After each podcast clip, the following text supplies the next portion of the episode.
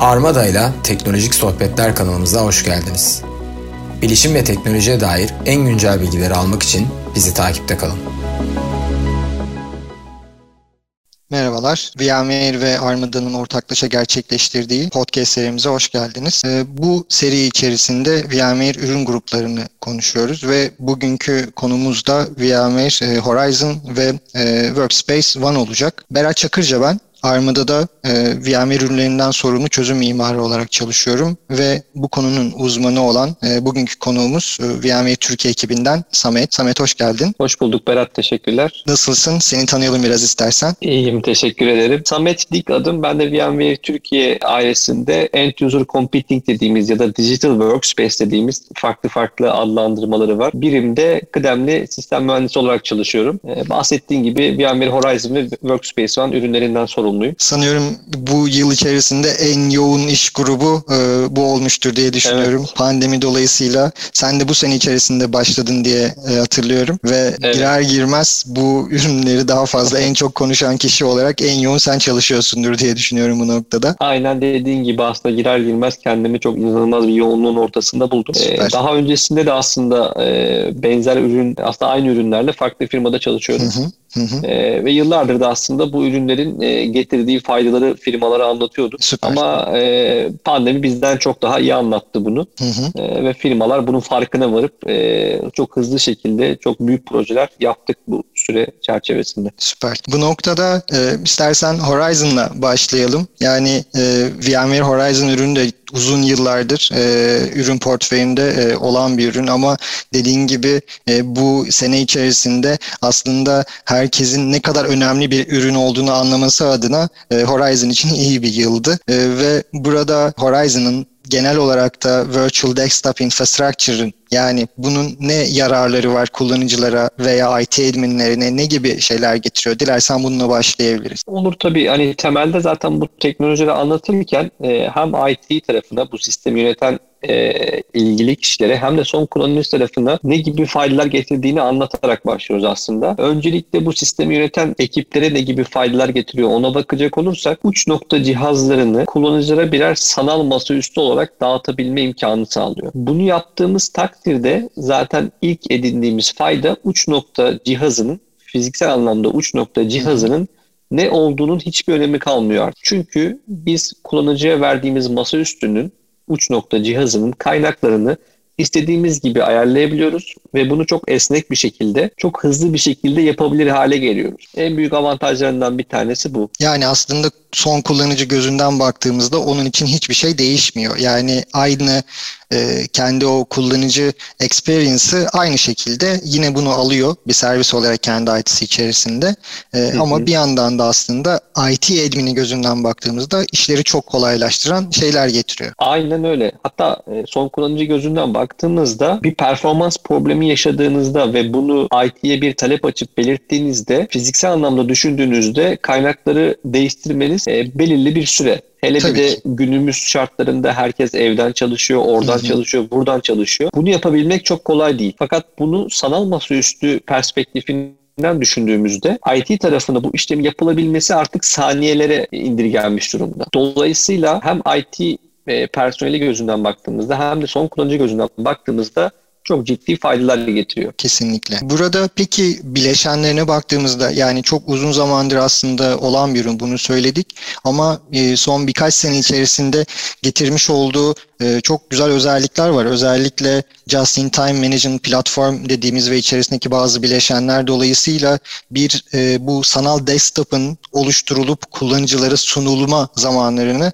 artık dakikalarla değil, bunları saniyelerle ölçüyoruz, öyle değil mi? Evet, kesinlikle. Çok güzel söyledin. Burada bizim rakiplerden ayrıştığımız en önemli noktalardan bir tanesi, alt tarafta kullanmış olduğumuz hypervizörün de kendimize ait, VMware'e ait olan vSphere hypervizörünün olması ve vSphere hypervizörünün bize sağlamış olduğu faydaları çok iyi bir şekilde kullanabiliyor olmalı. Bu sayede Just-in-Time Provisioning dediğimiz bileşenlerimizi aslında ortaya çıkartmamızı sağladı bu bize. Bunlardan en önemlisi, bir sanal masaüstünü senin de söylediğin gibi saniyeler içerisinde oluşturup kullanıcıya verebiliyoruz. Dolayısıyla bir kullanıcı masaüstünde Burada fiziksel tarafla kıyaslayarak belki çok kısaca söyleyebiliriz. Bir problem yaşadığında çok hızlı bir şekilde kullanıcıya saniyeler içerisinde yepyeni bir masaüstü verebilir durumda oluyorsunuz. Ve buradaki önemli nokta yine Just-in-Time Management Platformun içerisinde yer alan bileşenler sayesinde kullanıcının bütün uygulamalarını, kişisel dosyalarını, kişiselleştirilmiş ayarlarını tamamen kullanıcıyla birlikte oturum açtığı bütün masa üstlerine taşıyabiliyoruz. Bu sayede az önce bahsetmiş olduğum verilerin, bu bir uygulama olabilir, ya da Internet Explorer'da bir kısa yol eklemiş olabilirsiniz. Ya da atıyorum FileZilla gibi, işte PuTTY gibi uygulamalar kullanıyorsunuz ve bunlara bir tane sunucu eklediniz. Bu ayarların hepsini biz oturum açtığı bütün masa üstlerine kullanıcıyla birlikte taşıyabiliyoruz. Bu bize kullanıcının işletim sistemiyle ya da sanal masa üstüyle olan bağımlılığını ortadan kaldırmamızı sağlıyor. Bunun ne gibi faydalar getirdiğini tabii ilerleyen dakikalarda konuşuyor oluruz. Tabii, aynen. Burada aslında konuştuğumuz şeyler içerisinde hani isim vermek gerekirse bu yani komponentler aslında işte Instant Clone, App Volumes, evet, ve Dynamic Environment Manager dediğimiz şeyler. Evet, dediğin gibi en önemli şey burada işte normal şartlar altında belli bir base imajı oluşturup buralardan kullanıcılara bu sunucuların hızlı bir şekilde aktarılmasını işletim sisteminden bu uygulama seviyesi bunları ayırarak yapması aslında çok büyük ortamlar için çok önemli bir nokta diye düşünüyorum. Çünkü birden fazla bu master imajlar ve bunlardan oluşturulan şeylerin uygulama seviyesi ve işletim sistemiyle ayrılması çok kolaylıklar sağlıyor. Kesinlikle güzel bir noktaya değindin. Bu gene IT personeli gözünden baktığımızda, örneğin fiziksel bir cihaz yönetimi açısından baktığımızda her departman için bir imaj hazırlıyorsunuz ya da her kullanıcı profili için bir imaj hazırlıyorsunuz. Bu imajların fiziksel olarak açılması, işte bakımlarının yapılması, yeni uygulama kurulacaksa ya da mevcut uygulamalar güncellenecekse bu işlemlerin yapılması çok ciddi operasyonel yük aslında. Fakat bunu VMware Horizon perspektifinden baktığımızda bunları gerçekleştirmek fiziksel ortamla kıyasla çok daha basit ve çok daha kısa sürelerde gerçekleşiyor. Evet, kesinlikle. Burada peki şunlara değinecek olursak, şimdi bu ortamı son kullanıcılara sunduğumuzda son kullanıcıların aslında biraz da mobil anlamda esneklik sağlıyor, öyle değil mi? Çünkü bu oluşturulan bu sanal desktoplarını dilerlerse notebook, dilerlerse tablet veya telefon veya bir web browser üzerinden de direkt ulaşabiliyorlar. Dolayısıyla tam anlamıyla bir mobility ve beraberinde getirdiği güvenlikle çok güzel bir şey sunuyor anlamına geliyor. Aynen öyle. Zaten başında da söylediğimiz gibi pandeminin hızlandırma kurumsal kaynaklara desktop olabilir ya da bir uygulama da olabilir. Herhangi bir yerden olması ve evlerden de çalışabilir hale gelmek istenmesi aslında. Peki burada dolayısıyla dediğin gibi aslında kullanıcılar mobility son yıllarda önemi çok artmıştı ama pandemiyle bu çok hızlandı. Çünkü bir gecede, hani örnekte vermek gerekirse, biz birkaç gece içerisinde kurumların çağrı merkezlerinin tamamını evden çalışabilir hale getirdik bu altyapılar sayesinde. Evet, büyük kolaylık olsa gerek.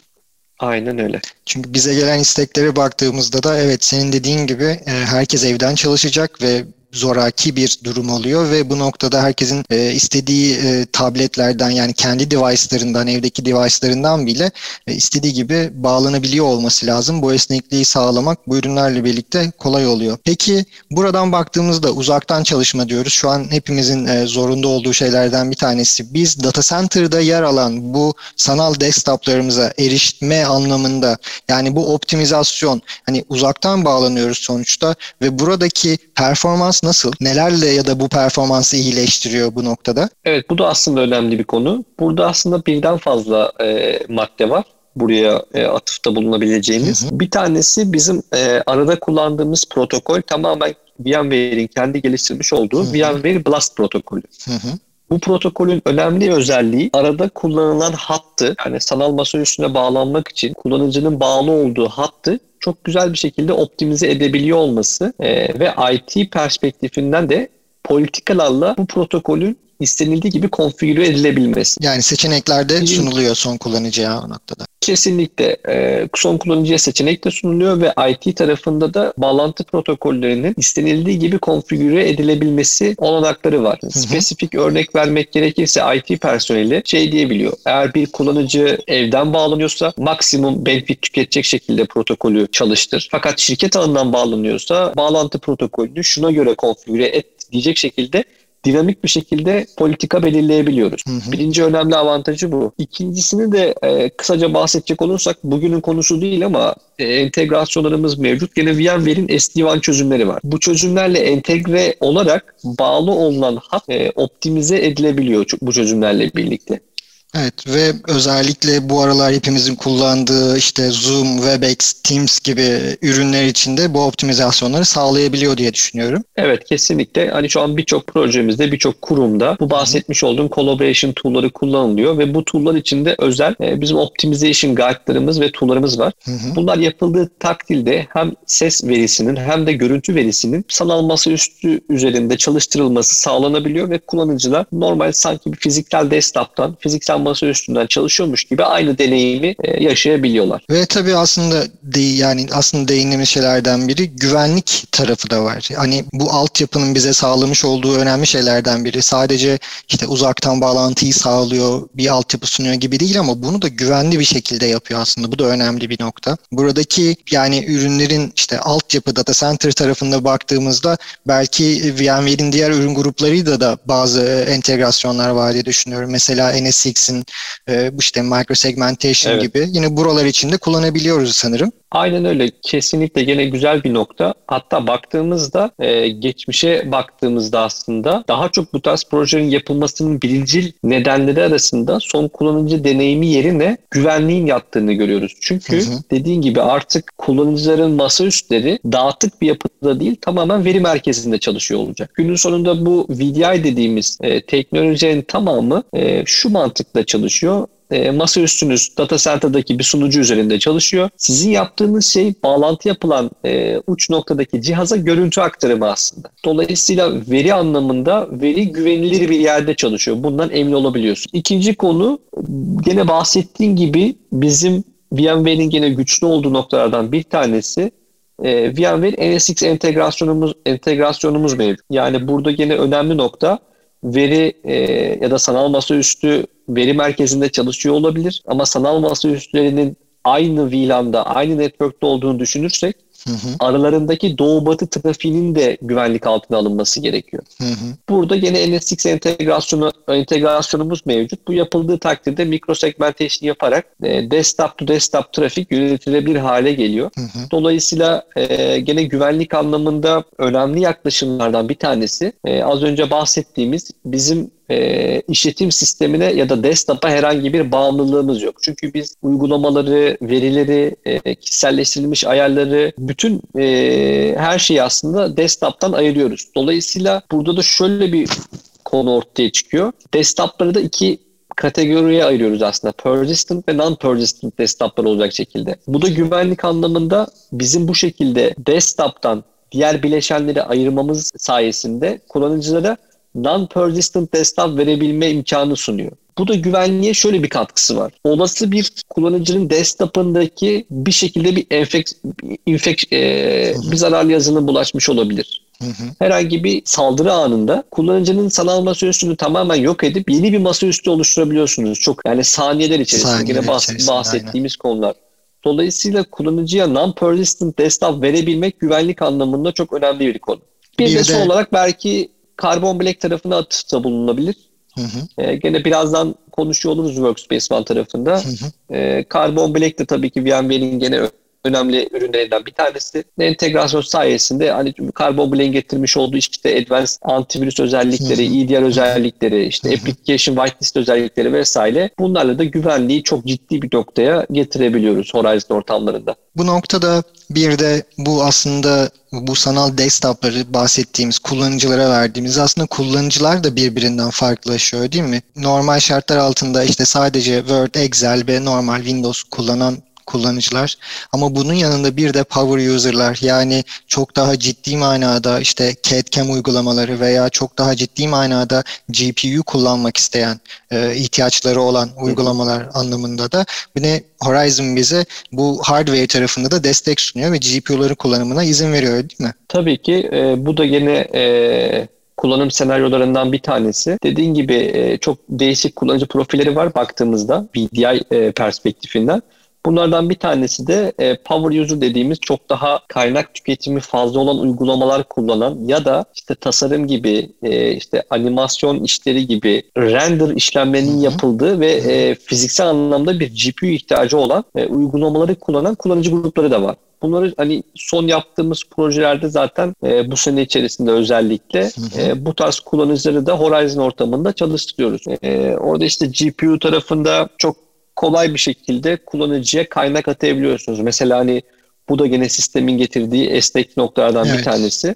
Evet. Yani kullanıcıya böyle belirli bir GPU kaynağı verdikten sonra kullanıcıya herhangi bir darboğaz yaşaması durumunda fiziksel dünyayla kıyasladığınızda o kullanıcıya daha fazla GPU kaynağını saniyeler içerisinde verebilir duruma geliyor. Bu fiziksel dünyada hani çok da mümkün değil. Yeni bir makine almanız lazım yani kullanıcıya. Çünkü ben bununla yeni bir GPU ekleyeyim diye bir seçenek yok. Dolayısıyla hani GPU tarafında da GPU kullanımı tarafında da çok ciddi desteği var Horizon tarafını. Zaten şu anda hani Türkiye'nin en önemli tasarım yapan kurum ve kurumlarını Horizon ortamıyla sanal desktoplar üzerinde çalıştırıyoruz. Hani burada bahsettiğimiz uygulamalar işte 3D Experience gibi, Catia gibi hem boyutu yüksek hem de kaynak anlamında ciddi kaynak tüketen uygulamalar.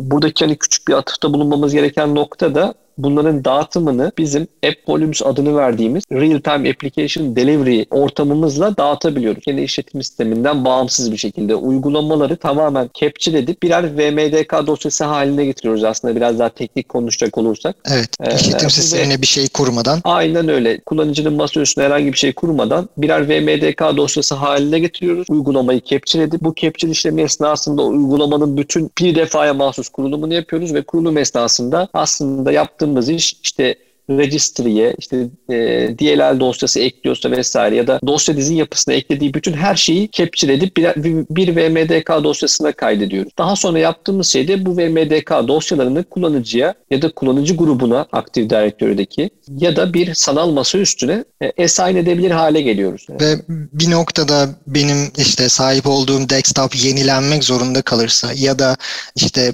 herhangi bir desktop'a benim bağlandığım bir platform oluştuğunu düşünelim. O noktada da ben hangi desktop'a login olursam kullanıcı adımla o uygulamalar veya benimle diğer policy'ler, benim kullanıcıma atanmış diğer policy'ler beni takip ediyor oluyor. Ve bu noktada da işletim sisteminden bağımsız istediğim uygulamaları masa üstümde görüyorum.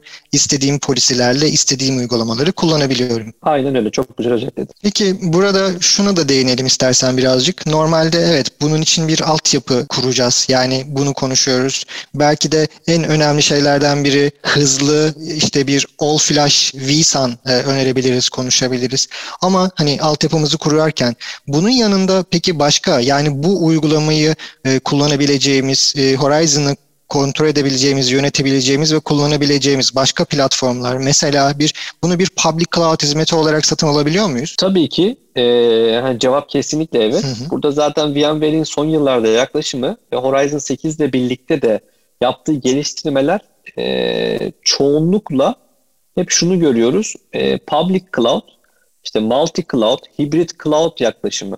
Siz bugün Azure üzerinden, işte AWS üzerinden, IBM Cloud üzerinden, hatta Google Cloud üzerinden Horizon Desktop as a Service hizmetini çok rahatlıkla alabiliyorsunuz. Hatta şöyle yapılar da oluşturabiliyorsunuz. İşte on-premise cloud hibrit bir şekilde, işte aktif, aktif pasif site'larınızı bu şekilde ayarlayabiliyorsunuz. Dolayısıyla çok esnek bir şekilde yani çok altyapı gereksinimi, işte altyapı tarafında yönetim endişesi, altyapı maliyetleri tarafında endişesi olan müşterilerimiz çok rahatlıkla herhangi bir cloud üzerinden, az önce saymış olduğum cloud üzerinden bu bahsettiğimiz özelliklerin tamamını içerecek şekilde, hani bazen şöyle de oluyor farklı ürünlerde, hani on-premise'de bir çözümü var. Aynı çözüm cloud'da da çalışıyor ama özellikler birebir aynı değil. Evet. Cloud'a çıktığınızda şu özellik çalışmıyor, bu özellik çalışmıyor gibi bir durum oluyor.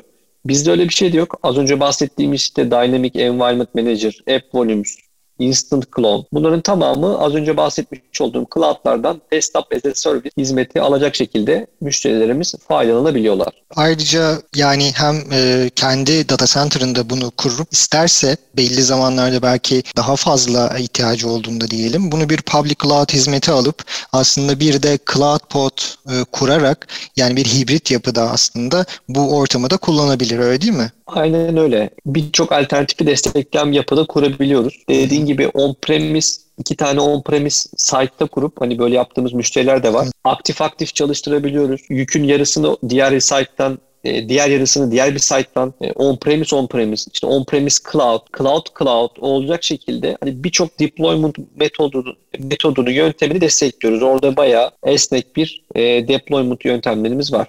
Evet, bu noktada da aslında biraz da bize bu lisanslamanın da son zamanlarda değişen lisanslamanın da getirdiği esneklik oluyor, değil mi? Yani Horizon Universal License'la birlikte en başta hem lisansı alan kişi açısından kolay hem satan kişi açısından kolay lisanslama modeli. Çünkü istediğin kadar user için tek bir lisans alıyorsun. Bunu istersen on-premise data center'ını kullanabilirsin. Yarın bir gün public cloud'a geçiyorum ben dediğinde aynı şekilde o lisansı orada da kullanabilirsin. Aynen öyle. Lisans tarafında kullanıcı perspektifinden yani müşteri perspektifinden değerlendirdiğimizde karışıklığı inanılmaz derecede ortadan kaldırıyor. Tek evet. Bir lisansımız var dediğin gibi.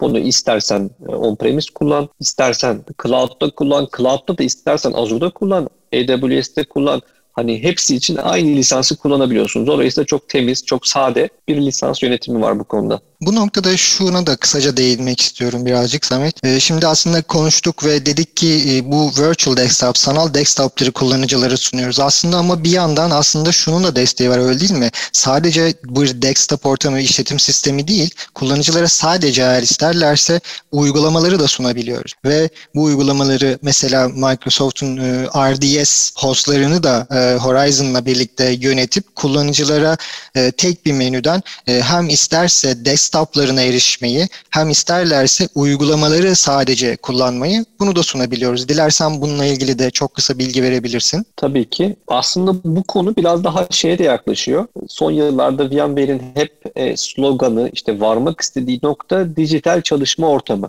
Hı-hı. Dijital workspace diye her yerde işte duyurduğu, anlattığı, bütün sunumlarında bahsettiği nokta burası. Burada amaç kullanıcının tek bir arayüze erişmesi. Bu arayüz bir web arayüzü de olabilir ya da bağlandığı işletim sistemine göre bir client de olabilir. Yani native bir uygulama da olabilir. Eriştikten sonra günlük iş hayatını idame ettirebilmesi için ihtiyaç duyacağı bütün kaynaklara bu arayüz üzerinden erişebiliyor olması. Bu yeri gelir bir sanal desktop olabilir. Yeri gelir sadece bir uygulama olabilir. Yani bu uygulamaya erişmek için bir desktop'a erişmesine gerek yoktur. Bir uygulama olabilir ya da yeri gelir bu uygulama bir web uygulaması da olabilir. Bunların hepsini tek bir arayüz üzerinden sunabilir bir altyapı oluşturabiliyoruz. Bunun detaylarına da birazdan giriyor oluruz birlikte. Aslında evet, biraz da ondan konuşabiliriz. Bu baktığımızda şöyle ki bir kullanıcının işte kullandığı device fark etmeksizin tek bir login bilgisiyle tek bir arayüze bağlanıp ister client'la isterse bir web arayüzünden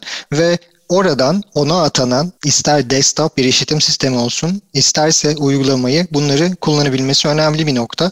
Ve bunlar da aslında VMware tarafındaki bu Digital Workspace çatısı altında konuşacağımız diğer ürüne geliyor ki bu da Workspace One. Burada Workspace One için işte tek bir arayüzden bu bize sağlanan bu kaynaklara erişme anlamında bir single sign-on sunabiliyor ve burada bir Identity Manager ürünüyle ki yeni adıyla Workspace ONE Access diyebiliriz. Dilersen biraz da Workspace ONE'dan bahsedelim. Yani bu kolaylığı bize sağlıyor ve sonrasında neler getiriyor biraz da ondan konuşalım. Evet, ya burada zaten direkt kendimden de örnek vereceğim. Dediğim gibi ben bu sene içerisinde VMware'de çalışmaya başladım ve eski şirketimden uzakta evden çalışırken ayrıldım.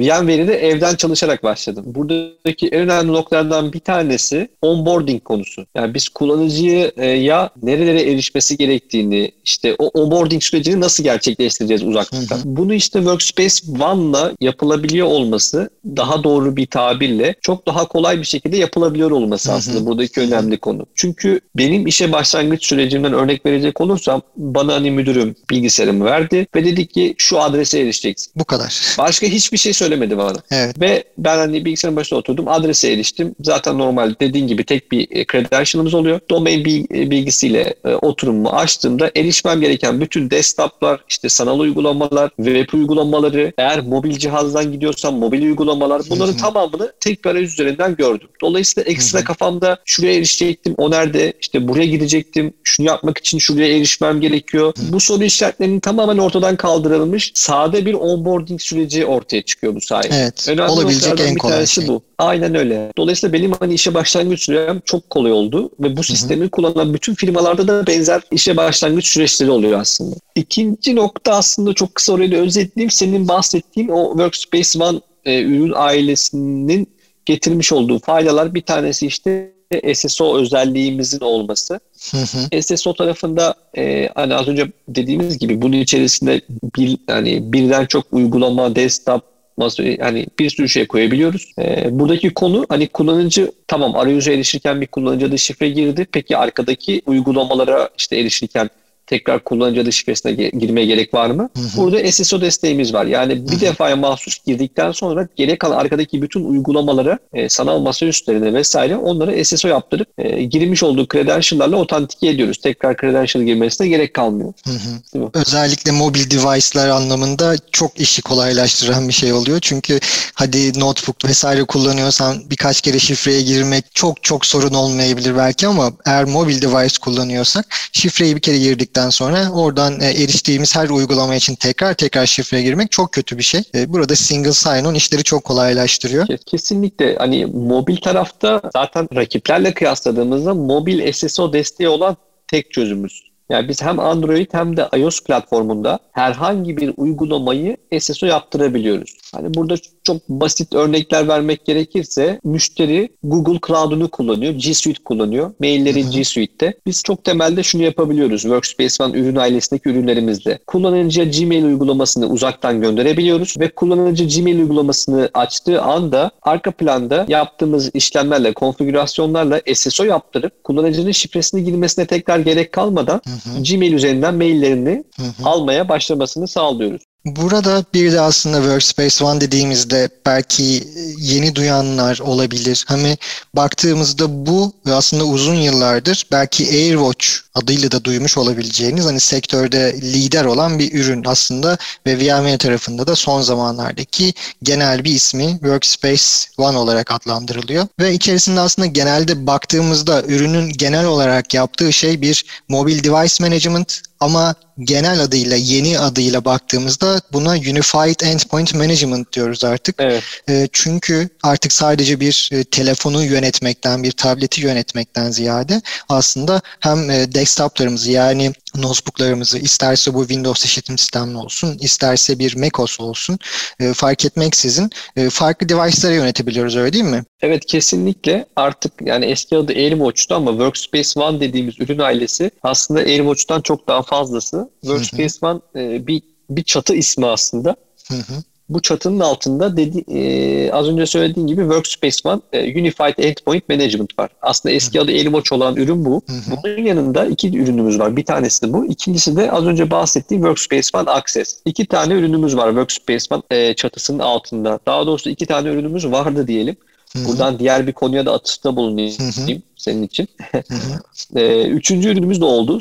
Bu sene içerisinde yeni geliştirilen ürünümüz Workspace ONE Intelligence ürünü. Birazdan onunla ilgili de detaylı bilgi veriyor oluruz. Buradaki önemli nokta Workspace ONE Unified Endpoint Management dediğimiz, adını da Unified Endpoint Management yapmamızın sebebi uç nokta cihazlarının tamamını yönetebiliyor olmamız tek bir platform üzerinden. Bu cihazlar iOS, Android, işte Windows 10, işte macOS ya da yeni geliyor, hala kullanıma devam eden bu endüstriyel cihazlar, işte içerisinde Windows mobil işletim sistemi bulunan, genellikle işte depolarda, işte böyle dağıtım şebekelerinde vesaire kullanılan böyle sağlam cihaz adını verdiğim cihazlar, bunları bile bu Workspace ONE UM ürünü üzerinden yönetebilir durumda olmamız. Önemli noktası şu, Windows 10 gibi cihazları yıllardır aslında legacy, artık onlara legacy tools deniyor. Çünkü legacy denmesinin sebebi de bağımlılıklarının olması. Çünkü bu legacy tools mesela hani ürün ismi kullanmayı çok sevmem ama direkt kıyaslandığı için. Mesela SCCM gibi tool'lara artık legacy tools deniyor. Çünkü SCCM'de üretmek için bazı bağımlılıklar var. Cihazın belirli bir ağa bağlı olması gerekiyor vesaire, işte domainine dahil olması gerekiyor gibi bağımlılıklar var. Workspace ONE'la Windows 10 cihazları yönetirken artık yeni bir yaklaşım var ve buna modern management deniyor. Workspace ONE bir modern management ürünü. Windows 10 perspektifinden baktığınızda. Çünkü biz SCCM'in yaptığı hemen hemen her şeyi artık bağımlılıklar olmadan yapabilir hale geliyoruz. Neden bunu söylüyoruz? Tamam, sanal desktop verdik. Kullanıcılara git istediğin yerden desktop'ına bağlan dedik ama aynı zamanda o desktop'a bağlanırken de fiziksel bir cihaz kullanacak bu kullanıcı. O fiziksel cihazı da yönetiyor olmamız lazım. Evet. Ve bu fiziksel cihazlar artık kurumsal network'e bağlı değil. Evdeler çünkü. Dolayısıyla Workspace ONE'la birlikte işte update'lerinin yapılması, uzaktan diskinin şifrelenmesi, Windows 10, fiziksel Windows 10 cihazlara uygulama dağıtımı, bunların tamamını Workspace ONE'la birlikte herhangi bir bağımlılık olmadan yapabilir durumda oluyoruz. Modern management denmesinin sebebi bu. Workspace ONE'ın aslında en büyük getirileri bunlar. Workspace ONE ürün ailesi içerisinde Workspace ONE Access'in de yeri önemli. Çünkü SSO ile birlikte aynı zamanda bir de Conditional Access özelliğimiz var. Evet, ben de tam ondan bahsedecektim. Tamam, süper. Sana sözü bırakmış olayım bu şekilde. Yani burada aslında ben sana topu atacaktım. Genel olarak şu şekilde, evet biz Workspace ONE'la birlikte en önemli şeylerden bir tanesi hangi device'a, hangi uygulamayı kullanabileceğini bunları belirtebiliyoruz. Biz bunları işte orada login olan kullanıcıya hangi uygulamaların geleceğini ya da o device'a hangi uygulamaların kurulabileceğini ya da hangilerini kullanabileceğini. Dolayısıyla bu noktada çok büyük esneklik sağlıyor ve Conditional Access ile birlikte de mesela özellikle şirket içerisindeyken erişebileceği uygulamalar ama şirket dışında bir network'e çıkarsa hangi uygulamaları kullanıp kullanamayacağını bunları yönetimini yapabiliyoruz bu noktada. Bir de özellikle belki bahsetmek isteyebilirsin. Burada güvenli bağlantı sağlıyoruz dediğimizde aslında mesela VPN'i per app olarak yapabiliyor. Bence bu da öne çıkan şeylerden bir tanesi. Kullanıcının kullandığı uygulamaya bağlı olarak VPN bağlansın veya bağlanmasın şeklinde belli şeyler belirtebiliyoruz, öyle değil mi? Kesinlikle. Bu da yine önemli özelliklerden bir tanesi. Geleneksel VPN bağlantı yöntemine ek olarak VMware tarafında uygulama bazlı VPN dediğimiz bir metot var. Bu metot bütün platformlarda destekleniyor. iOS, Android, Windows 10 ve macOS. Siz herhangi bir uygulamayı VPN'e bağlansın diyebiliyorsunuz. Bunu dediğiniz takdirde sadece bu uygulama sizin VPN tüneliniz üzerinden belirtmiş olduğunuz kaynaklara erişebilir hale geliyor. Yani biz pandeminin başında hani hepimiz hatırlayacağız, kurumların VPN altyapısı hazır olmadığı için çok ciddi sıkıntılar yaşamışlardı. Biz burada hani Workspace ONE'ın çok ciddi yardımı oldu. Çünkü şöyle çok basit ama etkili işlemler yaptık. Mesela Windows 10'lar için istediğimiz herhangi bir tarayıcıyı, işte Google Chrome olabilir, Firefox olabilir, bizim VPN tünelimiz üzerinden geçirdik ve sadece atıyorum şirketin OVA adresine erişecek şekilde yapılandırdık. Dolayısıyla OVA'yı dışarı açmadan sadece bizim VPN tünelimiz üzerinden ve sadece bizim belirtmiş olduğumuz uygulamanın VPN tünelini kullanacak şekilde son kullanıcılara erişebilecek bir altyapı sundu çok hızlı bir şekilde. Hani bu kurumlara çok ciddi esneklik getirdi. Hani gene keza spesifik örnek vermek gerekirse Windows 10'daki RDP uygulamasını VPN tüneline soktuk ve kullanıcılar RDP yaptıktan sonra, RDP uygulamasını kullandıktan sonra sadece şu IP adreslerine RDP yapabilir kuralını yazdık. Dolayısıyla bunlar çok, aynen öyle, çok basit gibi gözüken ama çok kolay bir şekilde, hızlı bir şekilde devreye alabileceğiniz etkili yöntemlerdi. Dolayısıyla pandeminin başlangıcında çok ciddi faydalar sağladık kurumlara. Peki bu noktada kısaca şunu da söyleyebiliriz belki. Evet, ürün yine on-premise konumlandırılabilir ama bunun yanında yine bir cloud servisi alarak, bir cloud servisi kullanarak buna erişmek yine son zamanlarda en popüler olan şeyler gibi görünüyor. VMware'in işte uzun yıllardır on-premise çalışan bazı ürünlerinin yine artık bir servis olarak public cloud'dan olabileceğini düşündüğümüzde ve bu işte ürünlerin de yine Workspace ONE gibi, Horizon gibi bunların da public cloud üzerinden ne kadar kolay bir şekilde ve en başta büyük bir yatırım yapmadan bunları bir servis olarak alıp kullanabilme yine Workspace ONE için de söyleyebiliriz. Sanırım en kolay buna erişme odur diye düşünüyorum. Kesinlikle. Bunun çok gene detaylı yöntemleri var. Hani bir shared SaaS ortamından alabiliyorsunuz. Dedicated SaaS, işte private SaaS. Yani bulut dediğimiz kategorinin içerisinde bile detaylı bulut hizmetleri var. Evet. Gene Horizon'dan daha detaylı olacak şekilde hibrit modeller de yapılabiliyor. Yani bileşenlerinin bazıları cloud'da, bazıları on-premise olacak şekilde gibi, böyle çok yani deployment yöntemi olarak çok esnek yani. Yani tüm bileşenler sadece Workspace ONE Intelligence hariç hem on-premise hem cloud kurulabiliyor. Intelligence sadece cloud'da çalışıyor. Onun da sebebi içerisinde adından da anlaşılacağı gibi intelligence hizmetlerinin çalışıyor olması. İşte yapay zeka hizmet servisleri var, makine öğrenmesi servisleri var.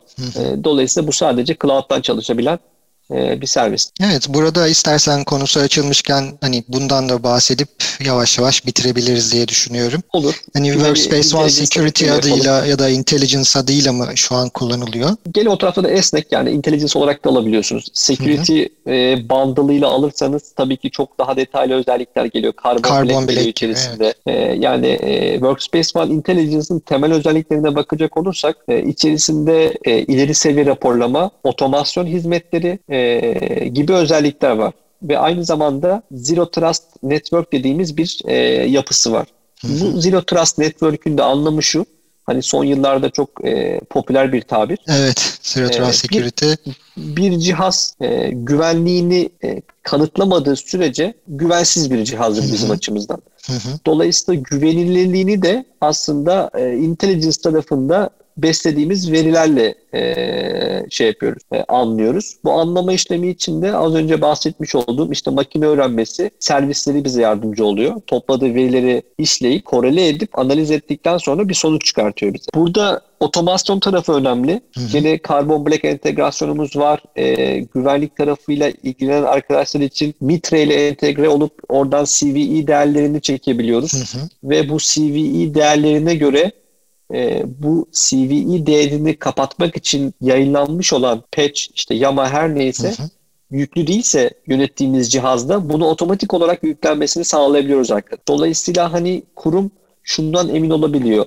Bir zafiyet yayınlandı. Peki şu anda herhangi bir çözümü var mı? Yok. Fakat bunun çözümü yayınlandığı anda otomatik olarak benim cihazlarıma yüklenecek. Bunu biliyorum. Ve bunun rahatlığı var bende artık. Carbon Black tarafını da... Aynen öyle. Carbon Black tarafında çok kısa özetlersek, Carbon Black entegrasyonumuz sayesinde Carbon Black tarafından bir tehdit bilgisini intelligence aldığı anda otomatik olarak cihazlarda aksiyon alabilir hale geliyoruz. İşte cihazı karantinaya al, cihazda otomatik olarak bir işte kısıtlama gönder, ayar gönder, konfigürasyon gönder gibi otomatik aksiyonlar alabiliyoruz. Bu da gene otomasyon tarafının ne kadar önemli, ne kadar hani konfigüre edilmesi, yapılması gereken bir nokta olduğunu gösteriyor bize. Sanıyorum artık sonuna geldik Samet. Birçok şey konuştuk Horizon tarafında ve Workspace ONE tarafında. Dilerim dinleyicilerimiz için de yararlı olduğunu düşünüyorum. Sana da çok teşekkür ediyorum paylaştığın bilgiler için, güzel sohbetin için. Ben teşekkür ederim Berat. Dediğin gibi hani birçok noktaya değindik. Bu şekilde dinlenildiğinde belki karışık gelebilir. Bazı noktalarda detaylı bilgiye ihtiyaç duyulabilir. Bu noktada bizimle istediğiniz zaman irtibata geçebilirsiniz diyerek sonlandırayım ben. Tekrar teşekkür ediyorum. Tabii ki. Teşekkürler Samet. Görüşmek üzere. Görüşürüz.